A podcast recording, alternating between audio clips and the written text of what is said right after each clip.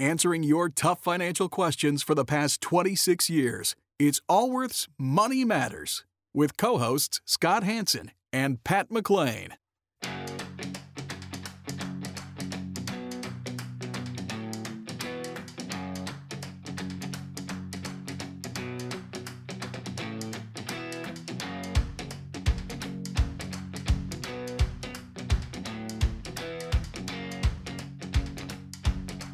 Welcome to Allworth's Money Matters. I'm Scott Hanson. I'm Pat McClain. Thanks for joining us. Pat and I are recording from our homes this week. Uh, you'll notice that the calls were uh, recorded at a different time from our studio, so that's why the sound quality is a little different, but it's still same great show. Well, glad you are here. I know what I guess this is the last weekend of May 2020.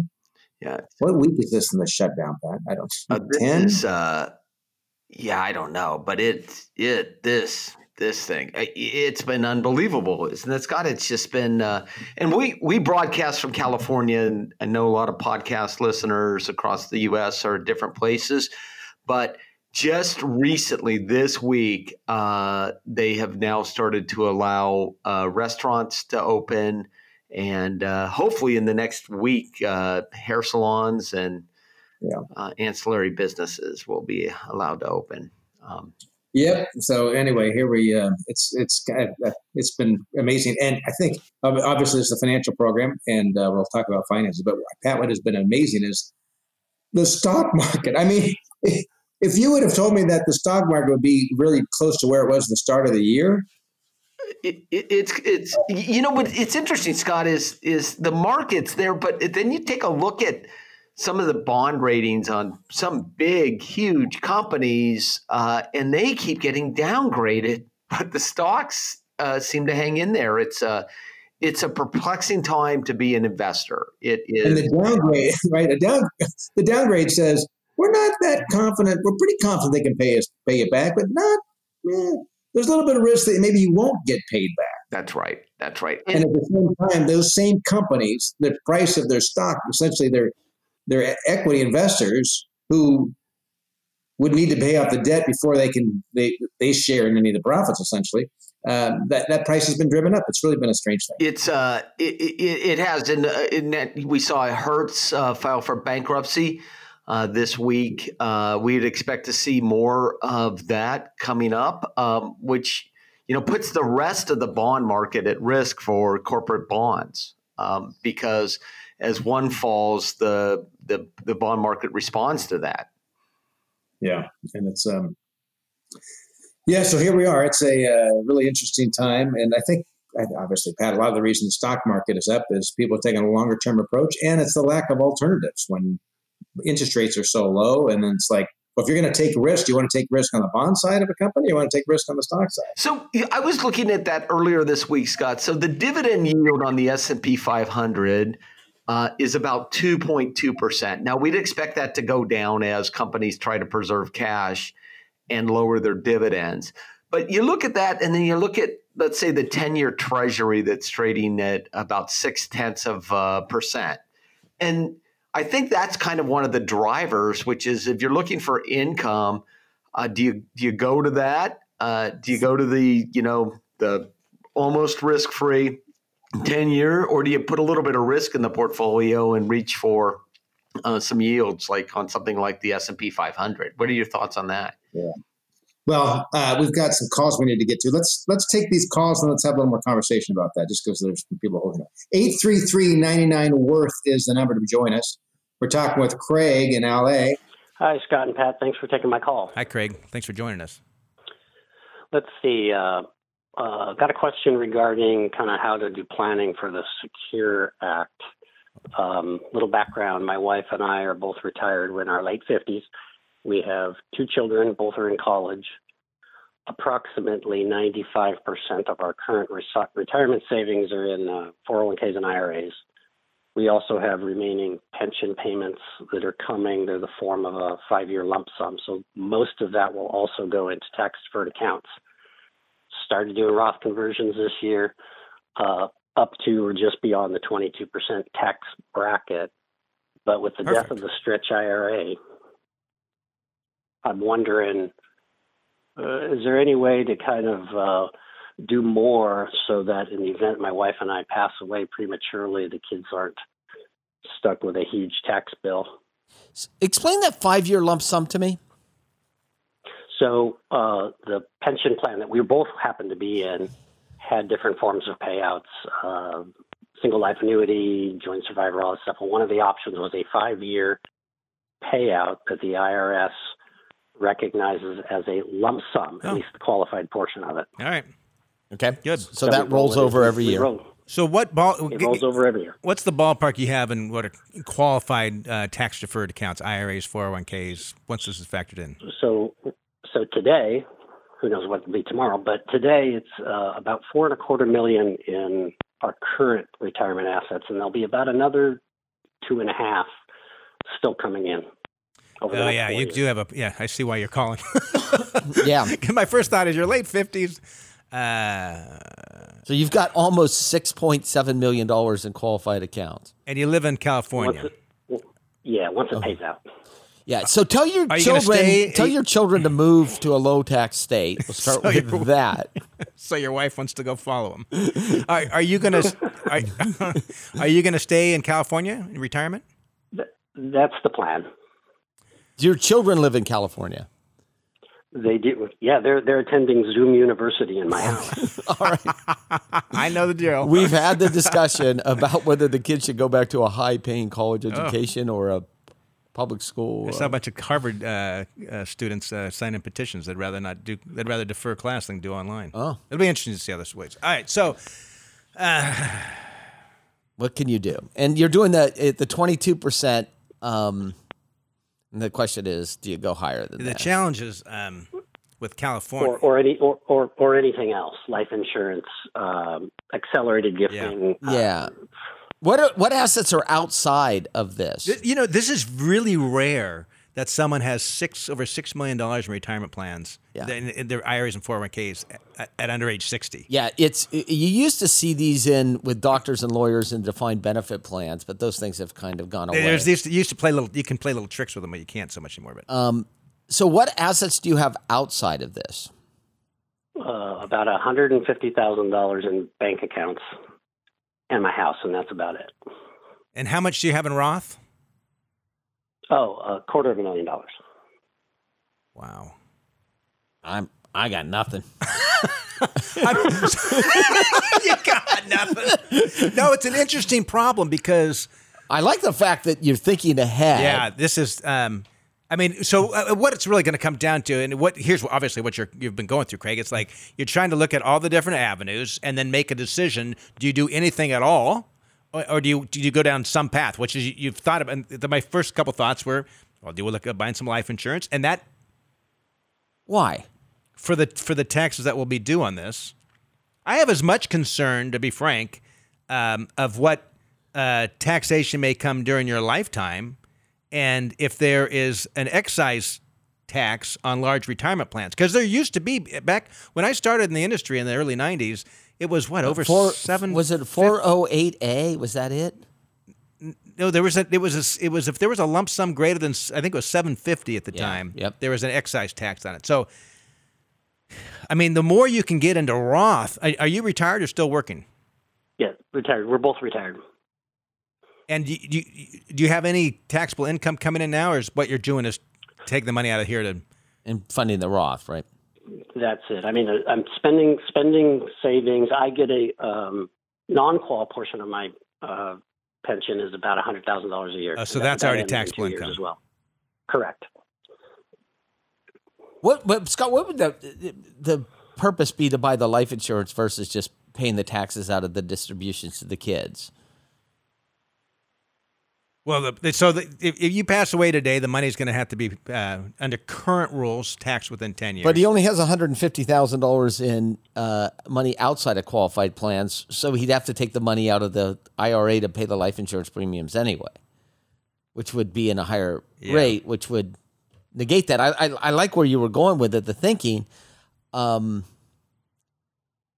it's really con- it's really converting. So if you're pretty confident you're going to stay in California, it might be looking at converting even more to a Roth. I wouldn't do anything now. I would wait until November or December to look see what the tax situation is going to be like because, um, you know, one would expect taxes are going to go up. So what you're saying is, In is California go above the 22% rate in Yeah, the, I, a Roth conversion. I I, probably would. I would I would consider that. I would absolutely consider that.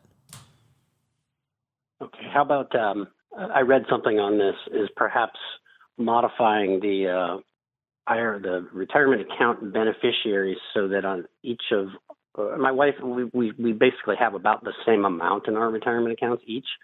So changing the beneficiaries and making my children partial primary on either one. That How did way- you end up with the Yes, same I- amount? Did you guys work for the same company? We started the same company. They split into two companies, but they Interesting. maintained the pension and You guys it worked for a just good worked out that company. Yeah. So the question would be, do you uh, put them as 75% your wife is the primary and 25% the kids? Uh, something like that. I probably It's would. basically yeah, split the yeah, inherit. yeah. Well, the, the first the first tranche is uh, that- that's assumption that there's difference in the dates that you guys die. Um, I don't see a downside to it. Yeah. I don't. not- I, I only see upside. I don't see any downside to it. Um, I mean, if in in a perfect world, if you can transfer some of your IRA to your kids today, I mean that would be a brilliant tax strategy. But But- you can't do that. Yeah. Like if you had another asset, appreciated stock, you could transfer that stock to them. Then they could sell it and be taxed at their tax rates. You can't do that with retirement ac- and accounts. and you'd be comfortable giving your children money um, today. I would. Not so sure about the other half. Better half. Got it. Yeah. Uh, I like. you could that- also you could set up a specific trust that only kicks in at a death where and this i mean this is something seriously to consider but this is again it's only it's only if you die prematurely um, um, but we- where you could have it uh, structured so that it would money would a separate trust would be created upon your death for whatever portion you want to have go to your kids, and then you could have restrictions on that trust. Money still needs to be distributed in ten years. The income tax will still flow to them based upon the distributions. Um, But the money's still going to be distributed in ten years, so there's only so much restrictions. but no, you because you put could on still it. the it could it, it could still be Oh, got it. Go out and Yeah, yeah. into a, a side yeah. trust, and the money doesn't get to the kids.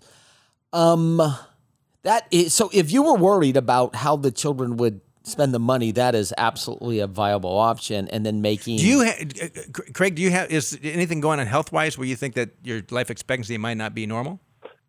No. Okay. No. yeah. So I mean, if you if you were had terminal cancer or something, we would say. I mean, this would be a great strategy to But employ. the interesting thing, Scott, about naming uh, the kids as uh, primary beneficiaries on this for a portion of it is that he feels differently about his kids receiving the money than his wife does. Well, Right? Didn't you say that, Craig? You'd be okay with the money going to the kids today, but your wife would not. Uh, yeah, we have different thoughts on Yeah, that. Yeah, I get that. But Then you- not, uh, you can you can you can have strings from the grave and structure a, a, a trust to pretty much provide anything you want.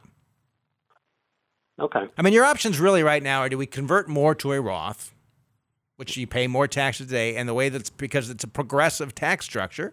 The more you take out, the higher percent is going to go to the tax man. Um, and you're doing it in both federal and California, which gets pretty onerous. Um, I assume your house is paid for. Not quite, but that's in, almost intentional because I caught the falling sword of an interest rate back in the day, and I Got got two point sixty five. Got there's it. Got it. Got it. Yeah, there's no hurry. I think you should spend more money. That's what I think. well, I can't leave my house.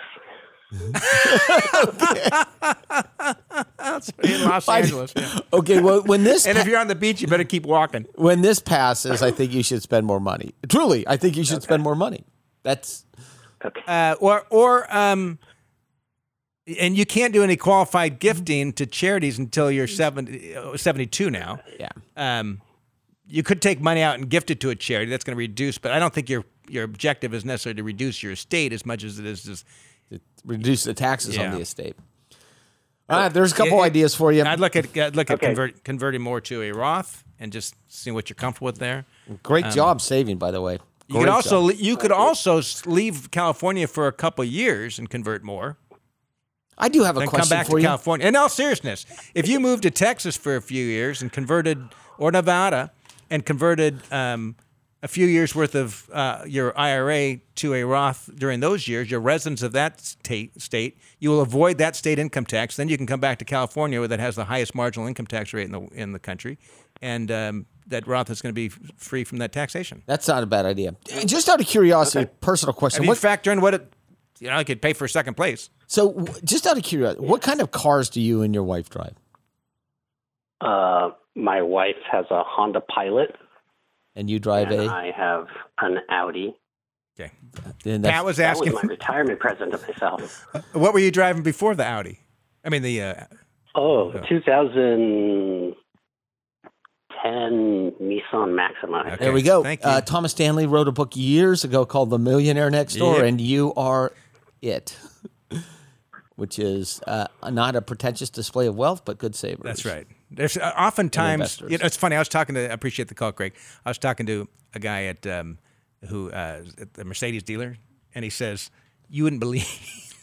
so some people have the money to, to afford the cars. You would not believe the financial situation of some of these people that lease these cars. The kind of stuff, they, maneuvers they go to, to, to, to get, just get to get that car. Big hat, no cap. Oh yeah. yeah. Anyway, glad you called, Craig. And let's talk to Joanne. Joanne, you're with Allworth's Money Matters. Hello, gentlemen. Good morning. Good morning, Joanne. You? We're doing fantastic. Great. Well, I have a question for you that's just recently come up in my life. Um, I'm a 26 year veteran of the Postal Service, and I was going to retire this month. And then COVID happened, so I thought I would maybe wait a while. But now, um, you may have heard the post office is struggling. They've anticipate we could be out of money by the end of the summer. And I know that the president wasn't going to allow us to have any funding. So my concern is um, my I have about seven hundred and forty three thousand dollars in my TSP.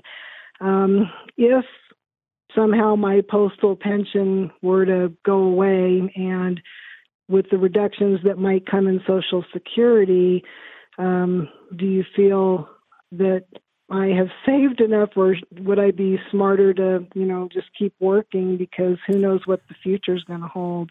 Um, for how how much would your uh, monthly pension be if you retired today?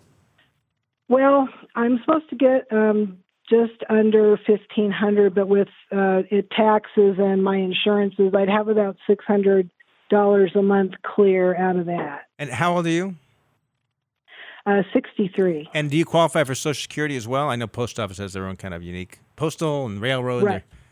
Um, yeah, I'm I'm I'm FERS, so I get uh, the Social Security, a small pension, and then my TSP. So I would get Social Security if I wait till 66 and it's at the same level. I would get um, uh, 2183. If I took it now, I would get 1768 a month. Can you afford to retire? Have you done the math? Well, I I was hoping that I was going to be able to live on about fifty thousand a year, and I figure uh, I had been talking to a couple of different financial people who had told me that if I came out with about six hundred and seventy thousand, that I would be okay, you know, for my retirement. But you know, that's assuming I'm going to have these other things in I wouldn't. I wouldn't. Scott. I would not worry about losing Social Security and or or your pension. Yeah. I wouldn't. I, I'd worry if more about getting was, struck by lightning. If your pension was one hundred and fifty thousand dollars, then I would have some concern it could be reduced. But at fifteen hundred in your age and your years of service, I really would not have any concern about that at all. At all, okay. and you've accrued that, by the way. They, they can't go back and claw back from you what you haven't already accrued they can change the rules going forward. Yeah, I mean, there's talk that Social Security is now scheduled to run out of money in 2029. Scott, I would make a different argument that uh, the Postal Service may end up treating this like major corporations do and offer you a buyout or an early out if you leave early, which would in fact either enhance your benefits or provide you a, a payment yeah. to leave. Okay, well, I, I was just concerned if they did ultimately privatize us, which you know It still wouldn't affect your benefits. happen. It wouldn't. It wouldn't It affect. wouldn't. You. Okay. It would not affect your benefits. Nope, those are those are locked in guarantees. So if you were sitting in any of our if your offices, pension, like I said, if your pension was 150 grand or two, and you're also federal government, you're not a state or municipality. If you were sitting in one of the offices with any of our advisors, the question we would would drill into is: Do you want to retire? Do you have enough to retire? We wouldn't spend any time worrying about Not your for this. pension not going in this away. situation. In Other this- situations we might, but not this one. Not this one. So don't let that And be a I would- driver. I I wouldn't be in a rush to retire, as Pat was kind of alluding to. I would. I'd be curious to see if there's going to be some sort of um, uh, uh, buyout for retirees. It what fundamentally needs to happen in the postal service is a restructuring of your offering, which includes and Six should not be limited five days a week, three days a week. Yeah, Um, if you want it daily of your business, and you pay a little bit more to actually have it delivered. I, that's what really needs to be happening. of course. And but you don't need a post office every four miles in some of Yes. these towns. But Right. but, but that's a different story uh, Yeah. altogether. But you shouldn't worry about that. So and unfortunately, it, I, I really think it's the mismanagement of of, Congre- of Congress over the years that's put the postal service in the situation they've done. They haven't adapted with the times. Not yeah, not the workers, obviously. No. So, put in so Joanne, you- years. you shouldn't you shouldn't worry about that. If you want to retire and you have enough money to retire, retire. But if you want to stay on a couple more years, I wouldn't spend a minute worrying about your pension going anywhere. I really wouldn't, Joanne. And if, you, Okay, and I if you're talking to good, again. if you're are you talking to good reputable advisors, certified financial planner, that sort of thing? Yeah. Oh, yes. Good. Yes. As a Yeah. matter of fact, I, I'm I've been talking to one of your people. I haven't hired Oh, him yet, but okay. yeah, that's what we're that's what we're planning on. I, we, we- we would hope to include uh, our advisors in that reputable side of it. But uh, but and you shouldn't talk to any advisor that's trying to scare you into retirement. No. Um, Yeah. No, I I hadn't talked to him since all this pandemic had yeah. has come down. I've just been letting my stuff sit there. I'm not touching it. I'm not adjusting it. So Yep. As long as it was a good allocation going in, you're fine. Yeah, appreciate the call, Joanne. Wish you well. Let's head to Cincinnati. We're going to talk with Brent. Brent, you're with Scott Hanson and Pat McClain. Allworth's Money Matters. Good afternoon, guys. Hi, Brent. What can we do for you? Um, I, well, I um, I've been with my employer about 18 years, and I enrolled in the 401k. You know, the day I got there, and it's a it's a national plan sponsor. You would certainly know the name, but I've been dissatisfied with them for a multitude of reasons the, whole time. And most recently, it kind of had a final straw where they quote misplaced my beneficiary, and I found out I'd had no beneficiary on the account for like six years, and I, I'm I'm really dissatisfied with them, like my employer, and I you know, I'm literally 59 and a half, so I know I could just pull money out of there and pay tax and not the penalty. Yeah, you- No, no, You roll could transfer over. it to an IRA. You could roll it over to an IRA. You don't have I can to pull do it right now and Yeah. stay employed. I Yep. don't have to. Yeah, in service distribution. I thought distribution. that was on Yep. 59 and a half. in. I'm sorry, the the term in service distribution. Yeah. Or Yeah. in service rollover. in service rollover, I think. Yeah. Yeah. You're 59 and a half. If you were 58, So I can. different rules. So if I stay employed, which I hope to do, Yes. and I do this and I, I roll that over, then at the end of every year, of course, I want to capture, continue to capture my company match and so forth. Yep. That- Then I, at the end of every year, I could just do the same thing. As- the one so tax law is clearly going to allow for it.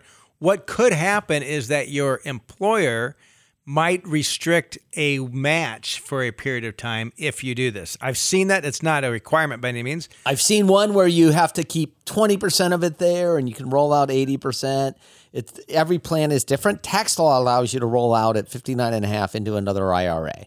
So you let's just say you used a big firm started with an F and ended with a Y and you're dissatisfied with them, correct? Yes. Okay. Okay, only because they're the number one provider. That's It's not them. It's not them. It's actually since Oh. I didn't say a lot of the negative things I was going to say. It's Prudential. Oh, it is Prudential. Oh, they're a big player in the 401k space too. Uh, big, Yeah, they're big- not very good at big it. player. Uh, well, listen. Part of living in America is that you can come on a radio show like this and actually say what you think. Um, you you should call or talk to the plan provider and find the rules uh, in terms of disqualifying you for the match. But they're typically they're pretty light at age 59 and a half. So the ones that we have clients that are in similar situations, we just will go in there once a year and scoop out whatever the dollars are and roll them out. Sometimes they require the match to stay in or the dollars to the match Not to always, stay though. in, but not always. So yours is easy. You can pick out any IRA provider you want, trustee, and build any portfolio you want and roll it out tomorrow and just find out how much you're allowed to roll out every year without affecting the match. And and you would recommend that person who administers the plan within my employer or No. at Prudential? Oh, I talked to the the plan administrator internally. It's it's a it's Okay. it, we're, you're, what you're It trying to do is figure out your employer's rules, not the administrator's. It rules. is actually in your document. So if you look up uh, the documents of the plan, it, you could actually read it yourself. It'll be right there. So in the summary plan description, it normally has these in the summary plan description. So if you go into the company's website, which and they're supposed at to make summary- available to you on a on an annual or basis. So if you go in and read the summary plan description, you'll get to it pretty quick. Fantastic. Best news I've got this week. Good. Well, Thank you very much. I hope, I hope your week gets better. yeah, that's right. yeah.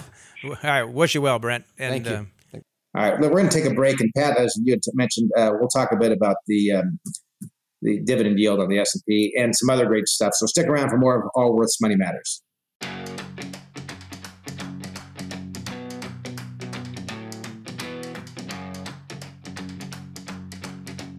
Can't get enough of Allworth's Money Matters? Visit allworthfinancial.com slash radio to listen to the Money Matters podcast.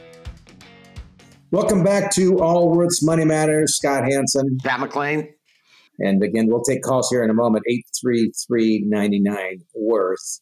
Yeah, I find it's. I think there's lots of people with questions in the midst of Yeah, the midst of this time. You, you know, so uh, we have a an upcoming event, uh, a virtual, if you will, event um, about how to navigate this marketplace and your personal finances. And uh, so Scott is doing it from the comfort of his home, and I'm doing it from the comfort of my home. Um, and um, I think it was comfortable when the, before the older kids came back, wasn't it? oh my oh my uh, one of mine did leave this week which uh, to go back to um, his college apartment so i don't know what it looks like there but uh, i was i love him a lot and i'm glad he's gone um, it's this anyway, it's this Tuesday, uh, this coming Tuesday, the second of June, five p.m. Pacific, eight p.m. Eastern, and it's a essentially about a thirty minute webinar: how to be a bull in a bear market, and we're going to talk about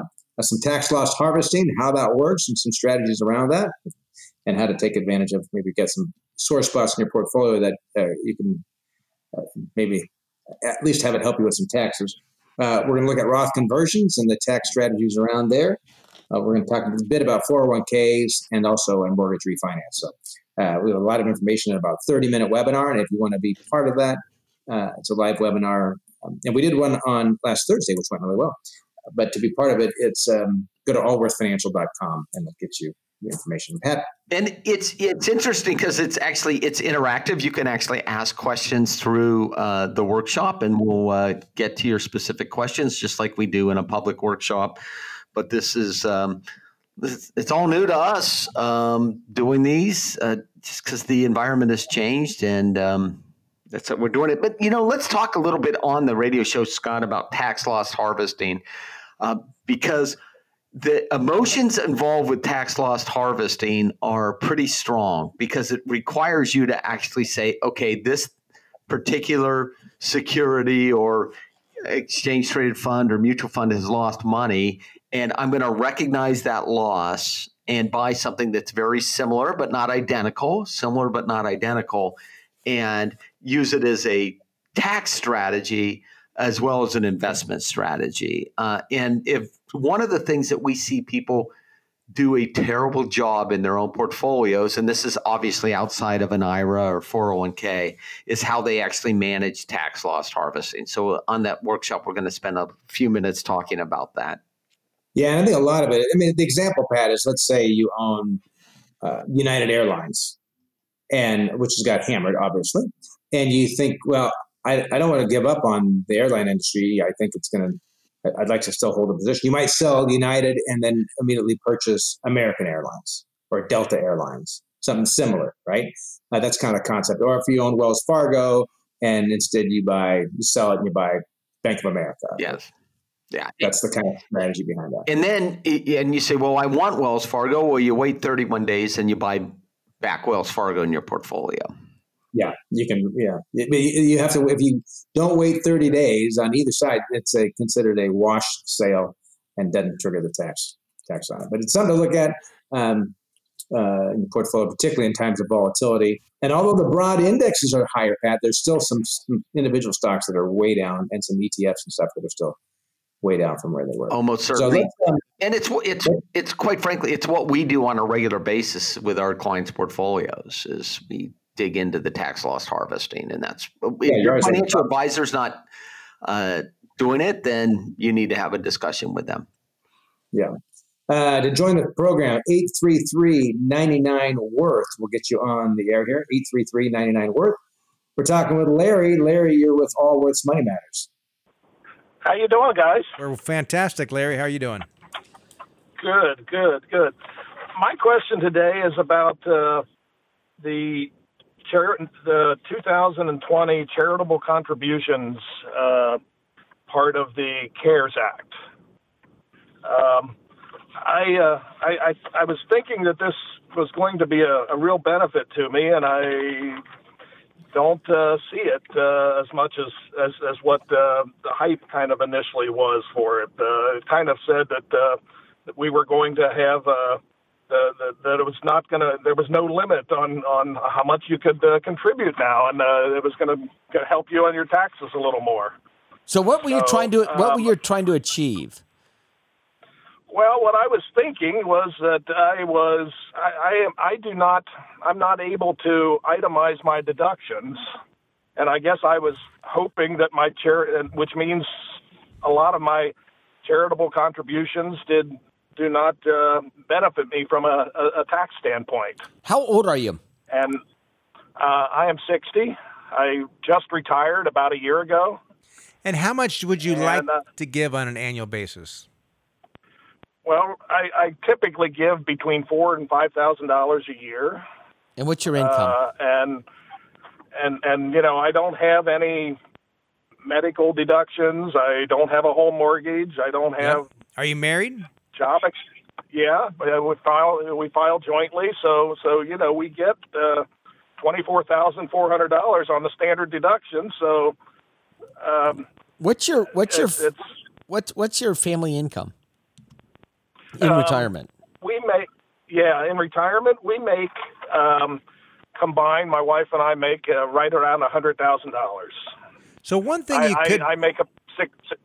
Go ahead. If you have the cash, one thing you could do, and this is a strategy that a lot of people employ. That I done do take advantage of the strategy is you could have a, set up what's called a donor advised fund, and a lot of the big firms, Fidelity's got one, Schwab's got one, and it's almost like a it's almost like your own family foundation.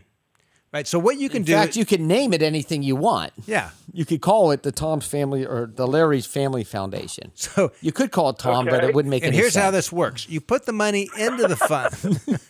you put the money into the fund and you get a you're you're able to deduct that year what you contribute. But you don't have to give it to the charities that year. You can dole it out over a period of time. So as an example, you could say, I'm going to contribute $20,000 to this fund in 2020.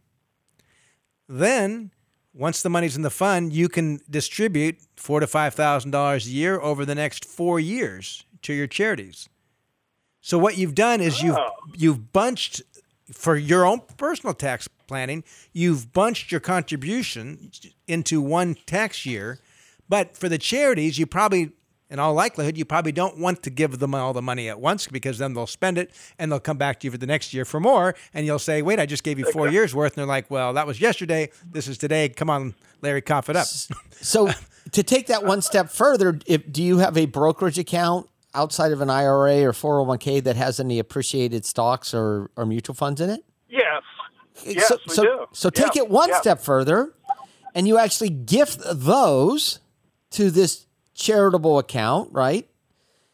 And you okay. get a deduction for the face value and you never actually recognize any of the gain on it. So if I was your financial advisor sitting down with you, we'd say, okay, let's first of all determine how much we should give and then what we should give. So you might decide that you have, you know, a bunch of money in cash that you decided this year you're going to gift $50,000 into a charitable Or maybe it's in Procter and Gamble stock or whatever, right? I mean, maybe Right. you've got some. We don't know your overall situation, but and you say, "Well, Pat, I didn't really want to sell that stock. I could turn around and buy that stock the day I give it away and move my cost basis up. At the same time, giving the same amount of stock to a charity." So I see. what you you were benefited by this this CARES Act. You were benefited with the I- proper tax planning. And and that's that is part of the CARES Act. All this that you just Well, described. Well- the limits are. the limits on what you can contribute because it used to be capped at. Uh, well, still, appreciated securities is taxed at is capped at thirty percent of your adjusted gross income, but cash assets above that is up to hundred percent of your income. Where it used to Now- be capped at 50. 60. It was 50, then the last act changed it to 60. Uh, but You can use a combination. this is a great planning. This is a great planning year for you, Larry. Yeah, yes, absolutely. You've got you've got a number of options, and this is something like this is, is a the, these charitable um, uh, donor advised funds are perfect for someone like yourself. I've used one for the last 20 years?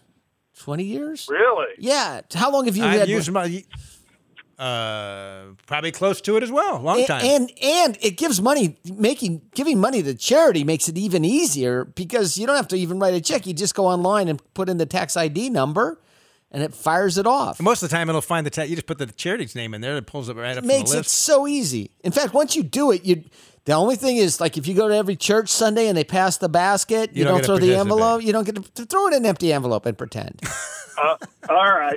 I can get away with that. I can be good with that. but but you know the nice thing about it, and I was um, is I mean, so it sounds like you want to be good stewards with your money. You want to participate by giving some to money to your, to your charities, uh, and you want to do it over a period of time, and because you're thinking, I don't want to give it all at once. Because the reality is, if you give it all at once, they still have needs the following year, and you want to be able to be there to participate and help in those following. That these that's what that's what these accounts are designed for. My wife and I fund ours about once every four years, and then we dole it out to right? charities. That- that Yeah, depending perfect. on what's No, happening, and yeah, Correct. And I use it as a time to rebalance my portfolio as well. give some appreciated securities. Wow. Right. So That is a great idea. a good advisor, a good advi- you you might want to go it alone, or you might want to actually get a good tax person or a good advisor to help you. Well, I would at least run this by some other people before you pull the trigger on it. But Well, and I I actually mentioned this to my financial advisor, and she didn't have a whole lot to say. So I probably will go back with this idea to her and see what she says. All right. Uh, actually, so uh, you should ask her for the clip off this. Um, anyway, I will. Good I know, luck. I definitely want to. Okay. Well, thank you so much. This All was right. a great idea. I appreciate it. all right. I appreciate- the good good planning opportunity. appreciate the call, Larry. Thanks, Larry. Thank you, sir. Now we're heading to Colorado talking with George. George, you're with Allworth's Money Matters. Hi, Pat and Scott. Thank you so much for uh, taking my call. Um, longtime listener, uh, first time caller. My wife and I really enjoy listening to your podcast every Saturday morning. So Thank you you. guys do a great job. So really appreciate Hey, it. Thank you, George. Appreciate that. So uh, my, my question re- uh, revolves around a um, plan that I have. I have a deferred compensation plan. I'm one and a half years into the uh, the 15 year plan. Um, it distributes. So this is uh, from a private. This is a uh, just uh, for clarity. This is from a private company, a non-qualified deferred compensation plan. Yes, it is. Okay. And um, they distribute the the money quarterly to me. Um, however, during the distribution event, they pretty much just take it out out of in a proportional amount out of each asset class. Okay. So, so I mean, for Uh, further clarification, so you- you, while you were employed, you can you deferred a portion of your compensation, and for uh, uh, the rest of you uh, that are listening to this, the, some companies do this for their executives. The, the tax benefits are a little quirky on it, but it can kind of work like an additional 401k with some additional restrictions. And part of that restriction is once you retire, you have to elect a distribution and cannot change that. And George, you're a year and a half into your 15 years of retirement distributions. Is that And right? s- Yeah, that is Got it. absolutely correct. And some of them have restrictions on that you have to set the allocation at the date that you retire um, and cannot change that. Does yours have that restriction? No, I can change the allocation um, as much as I want. Okay. What I cannot, what I cannot do is tell them which funds to distribute funds. Got it. So it's from. pro So- Yes.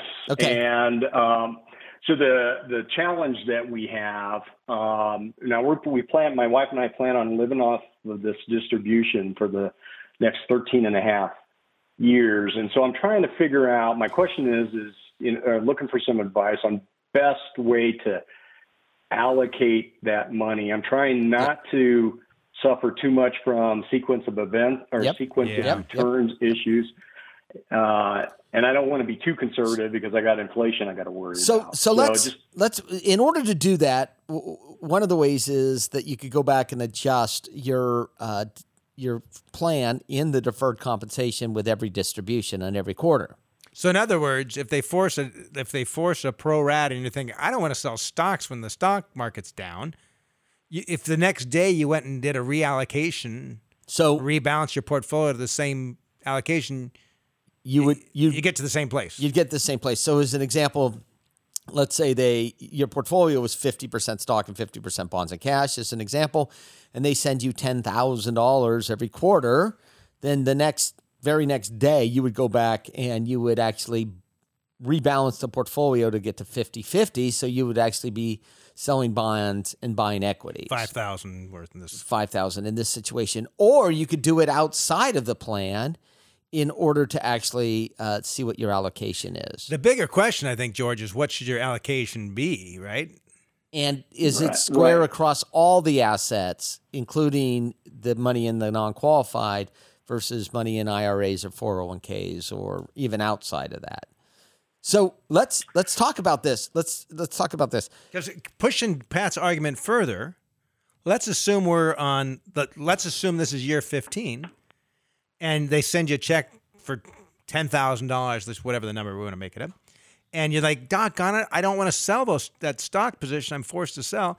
Well, that same day, if you had an IRA or 401k, particularly an IRA without any tax consequences, you could say, "I'm gonna I'm gonna go ahead and inside that account, I'm going to sell some bonds and, and buy some stocks to keep my overall family allocation the same today as it was before the distribution." oh, I see. Okay. Um, It- it- let's Yeah, take it one I- step further. Do you have money outside Sure. of uh, IRAs or th- this non-qualified deferred compensation, like in a brokerage account? um, yeah. Oh, definitely. Yeah. Jeff- this is just one aspect Okay. of it, and I'm and yeah. Go ahead. Do you think you're going to spend all your money in your lifetime?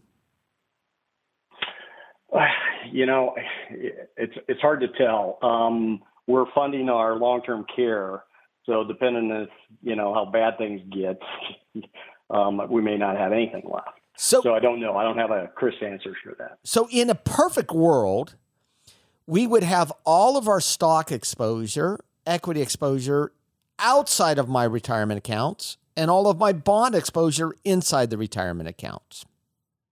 In a perfect world. And the Because reason of for- tax nature. because of the tax nature. Right. right? Because if I let's say I bought the S&P 500 in my brokerage account outside of an IRA and I needed that money and I sold it, I would actually get capital gains rates versus having a bond in there where the rates would not be quite as favorable. What, give, give us a ballpark of what, how much you have in that deferred comp plan versus retirement accounts versus cash money outside. Um, within the deferred uh, comp, uh, within the deferred comp, it's 1.3 million. Um, outside is uh, 3.5. And how much in IRAs? Um, 401k is about uh, about 900. Uh, the other funds probably uh, about about two two about 2.5 in IRAs. Okay. The So- rest is in cash and short term. So you have about a million dollars outside of the uh, according I, I mean, one could argue that you just have your deferred comp be, uh, if not all bonds and, and cash, or mostly bonds and cash, and be that much more aggressive on your other accounts. Yeah, we're we're we've been uh, historically very conservative. Maybe to a fault. So what what what Um, what percentage of the portfolio do you think you've had in equities? And by the way, you can be as conservative as you want if if it achieves your objective. Right. So outside outside the outside the uh, deferred comp, I've got about forty one percent in stock, uh, U.S. stock, um, about five percent in international, and then uh, the rest in bonds, short term. That's bonds. not all. I mean, that's, Yeah, that's and- not all that conservative. How old are you, my George? Fifty seven. Kind of, Yeah, okay, you you're- may you're be a little bit too conservative. Whatever. but that feels good this year. Hey, look at how could I argue with you how much No, money of you've course. saved for retirement, right? Four What and how about what are your what's your allocation in your deferred comp? Um, the deferred comp is quite a bit more conservative. It's uh, sitting at 44% cash, um, 20% bonds, 25% U.S., and then 10% international. I don't know if I'd worry about anything. I mean, one could argue from a textbook standpoint, could run a model which would argue that you should have that I wouldn't have any stocks in the deferred comp and increase your stock exposure in the IRA. The challenge with that is when we are emotional people, we um, we, we're not always 100% rational, particularly when um, when life feels scary and we feel uh, in danger, which is what happens when our stock prices go down, right? Uh, that's the reality. Right. And, and so we tend to react and, and not always. So the, concern about if, if, if we made a hard argument to say, get your deferred comp plan 100% out of stocks and increase your stocks in your IRA, now it's three years down the road. Let's say we have a, even a worse bear market and the stocks are way down. Now you're looking at your statements thinking, oh, crud, when my deferred comp runs out in 10 years, what happens if my IRAs, there's nothing left? And then people, then you have a, there's a chance you can make a, a wrong decision there. So But I don't. I li- listen. I is it hundred percent perfect? No, but it's we don't know what 100% perfect is. but it's pretty good. It's pretty good. And don't ever let good be the enemy of perfect. Right? This is pretty yeah, good. right. Um, Right. I don't. I, there's th- nothing you've said here that r- really bothers me. No, I, me the only thing I would do is make sure that I rebalance these on a quarterly basis in everything that you can uh, to make sure that you're not actually selling or lowering your equity exposure in the marketplace. And this is going to require, when you do this, sometimes to actually sell bonds and buy stock in a in a bad market right? And at the same time, it's going to have you sell stocks and buy bonds in a good market. When I say market, equity market, but you're 57 years of age, you've got 33 years. that This at least 33 years if you've got a normal life expectancy between you and your wife. That one of you is going to need to live off this. Right, right. Yeah, that's actually that's really good advice. I I, I was pretty much just tunnel focused on the deferred Yeah, but- comp, never really thinking about the outside stuff. No, and how are Uh, you funding uh, the how are you funding the long term care? Are you doing it with an asset based life insurance policy? Oh no, just uh, with the numbers that I just told you guys. That's Oh, that's how you're going to pay Oh, for got it. it. roughly just yeah, Good enough. yeah, self funded. you should be able to with these Yeah, good, en- good enough. Good enough. Yeah, good enough. You know, that's funny. It's long, like long-term care insurance is so expensive anymore. That's I think the sales of long-term care now is about the policy is about ten percent of what it was 15 years ago, just because the insurance companies They lose money disaster, on yeah. it. But um, Right. if you've got enough assets, you know, you like all right. Usually, you go into a long-term care facility if it's your last trip, right? And uh, Right. right. And unfortunately, and, and you've got enough assets, you could go long to way more years than you'd want to, right? Um, statistically, you're in, in great shape. It's the people that, and if you have no assets, then the, some government program will take care of you. It's the ones in the middle that um, it's Yeah. a bit most challenging. And the reality is on the backside of this, uh, the way we see long term care. In fact, Scott and I were just talking about it before during our break about how long term care, uh, the nature of long term care is going to change. That the, the, the institutionalization of long term care oh, uh, based upon what's just happened. was just what's Of happened. Yeah, Right. of It's gonna change. Who wants to? Who would want to send their uh, loved one into a long-term care? I have a facility f- right I have a friend that works for a Place for Mom, which is a placement agency for long term. This is completely off the subject for George, but uh, for their placement agency for long term care facilities. Oh, how's that business been impacted? Uh, they have been uh, laying people off and furloughing because people are not entering long term care facilities for many, many reasons. Uh, and whether it ever picks up again or whether you just decide that you're going to actually somehow Yeah. decide to take care It's of a- your well, a- elderly relatives at home. It's a strange time. So anyway, George, George, we think you've you've done you've done good. Just put together a disciplined approach, decide what your equity allocation is, and then stick to it. Be good and bad. And whether you do a quarterly rebalance, and did you say something about sequence of withdrawals? yeah, he you don't need to worry about that. Yeah, It's an important thing to know for some people. You don't need to worry about that. Okay. you're okay. Um. Okay. Why, why don't I need to worry about that? As a percentage of your portfolio, you're not going to affect the allocation. If that the majority much. of your accounts you're not even touching. Yes. Okay. I got it. Right. if you had Okay. if I- you had eight hundred thousand dollars and were taking a distribution on it, then you could might have some concern having a bear market and a bad returns your first five years in retirement. so you're taking out what Right. fifty, sixty thousand dollars a year out of this deferred comp. Yeah. Yeah. About seventy-five. Okay, 75,000. so it, it overall as a percentage, it, it doesn't have that big of an effect on a portfolio yeah, of when you size. look at the size of your portfolio, it's a very small and percentage. and a rebalance is going to get you there anyway. You're good shape, George. Don't Yeah. worry. You're I wouldn't good- worry about long term Okay. care. I wouldn't worry about the sequence of what right. I I wouldn't worry about any of that stuff. You just worry about enjoying Okay. yourself and spending Yeah. the money. Yeah. Okay. No, that's uh, that's that's good to know. Thanks, guys. All right. I All right. Really Thanks, George. appreciate it. Thanks for Appreciate calling, it. George. Appreciate it. Take the care. call. Yeah, it's always you know it's funny. It's 57 and retired. I'm 57. Does that mean I should retire? Uh, I don't think my my family would appreciate it at all. I don't think I'd appreciate retirement. Some people are built different. yeah. Well, st- and and and He may not be retired. Right. That and some people have the luxury of having um, different kinds of work. Some people don't have that choice. Oh, that's true.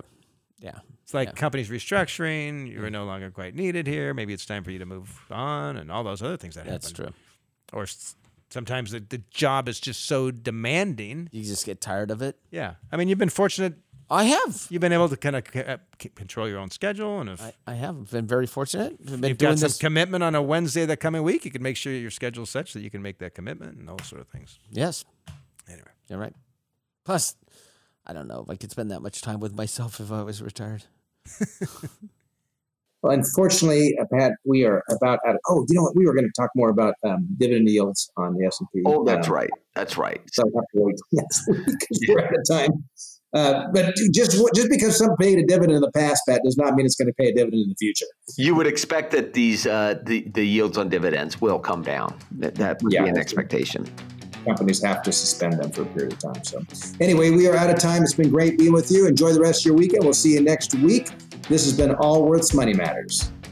This program has been brought to you by Allworth Financial, a registered investment advisory firm. Any ideas presented during this program are not intended to provide specific financial advice. You should consult your own financial advisor, tax consultant, or estate planning attorney to conduct your own due diligence.